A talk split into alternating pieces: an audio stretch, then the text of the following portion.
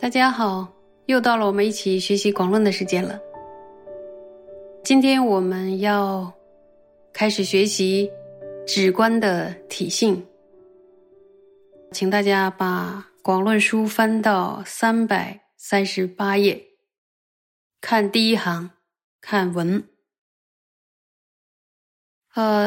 第三中一奢摩他自性者，这是呢科判中的第三个科判，就是止观的自性，也就是止观的体性。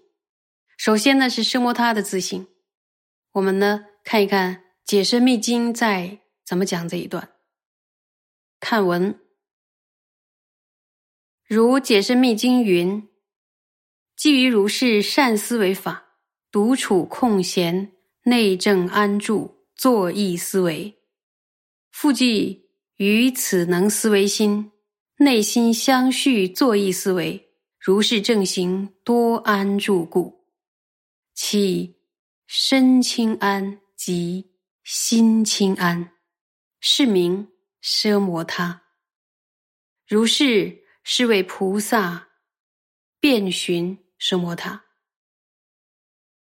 这段经文呢，我先依据释迦合著里边的八首法王的解释，然后总体的消文一下。是说修奢摩他的人，独处在僻静的地方，向内正确的安住。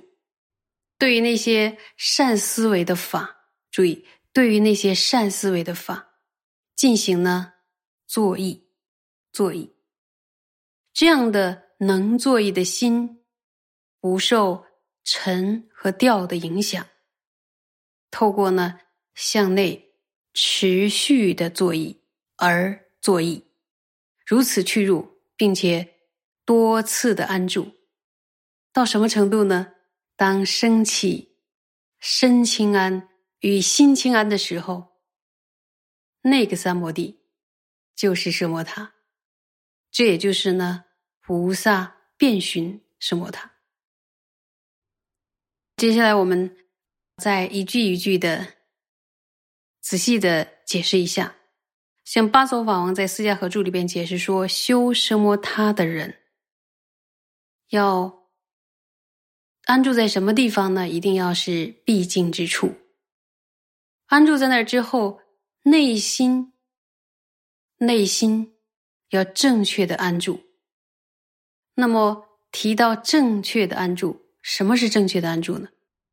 八首法王解释说是平等的安住。像如月格西解释说，平等呢就是令内心不要向外散，然后令心平等，也就是呢没有受尘的影响，也没有受调的影响，它没有沉掉的这样的一个高低起伏，然后就是晃动不安的一个状态，而去入对境，所以呢就称之为正安住。如果想理解这个正安住到底是一个什么状态呢？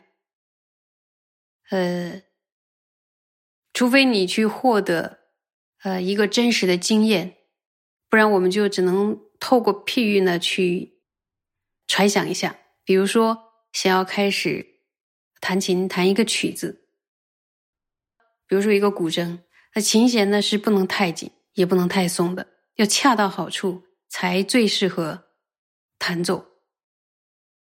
那么怎样找到这种状态呢？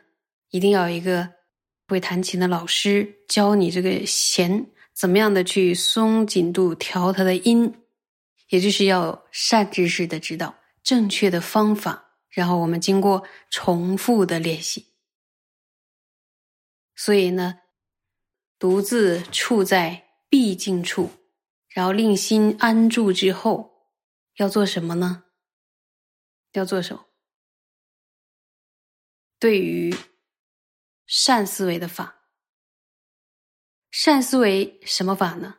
就是善思维先前所听闻的那些义理，一定是呢要先听闻，然后呢思维所听闻的义理，作意思维，沿着那些义理呢而作意，然后复记于此，能思维心，内心相续作意思维，也就是呢作意之前所听闻的那些义理。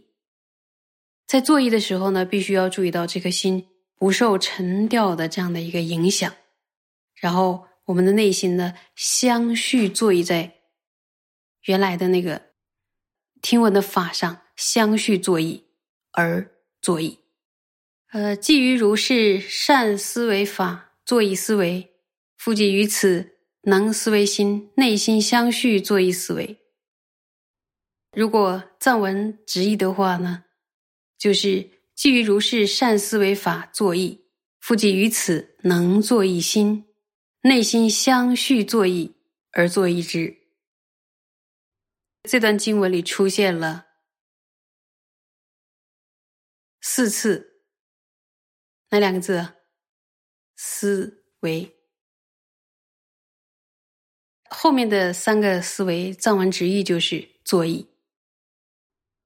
在经论中说心识呢就包含了心王与心所，在般若经、大宝积经还有大乘本生心地观经中呢，还有俱舍论、阿毗达摩集论、大乘广五义论等等，很多经典里当中都有宣说心王与心所的内涵。在赛仓舍lợi学的第7章中呢，也有一个境与有境解释了心王与心所的内涵。赛仓大师所写的心类学的著作中说，以自立个别明了自境的主要的实是心的定义。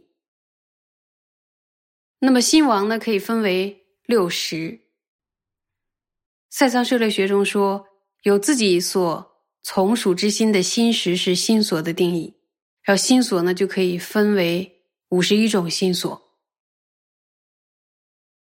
这51种心所呢列举一下，就是无变行、无别境、6根本烦恼、20种随烦恼、11种善、4种不定。那么无变行是什么呢？就是触、作意、受、想、思这5个心所。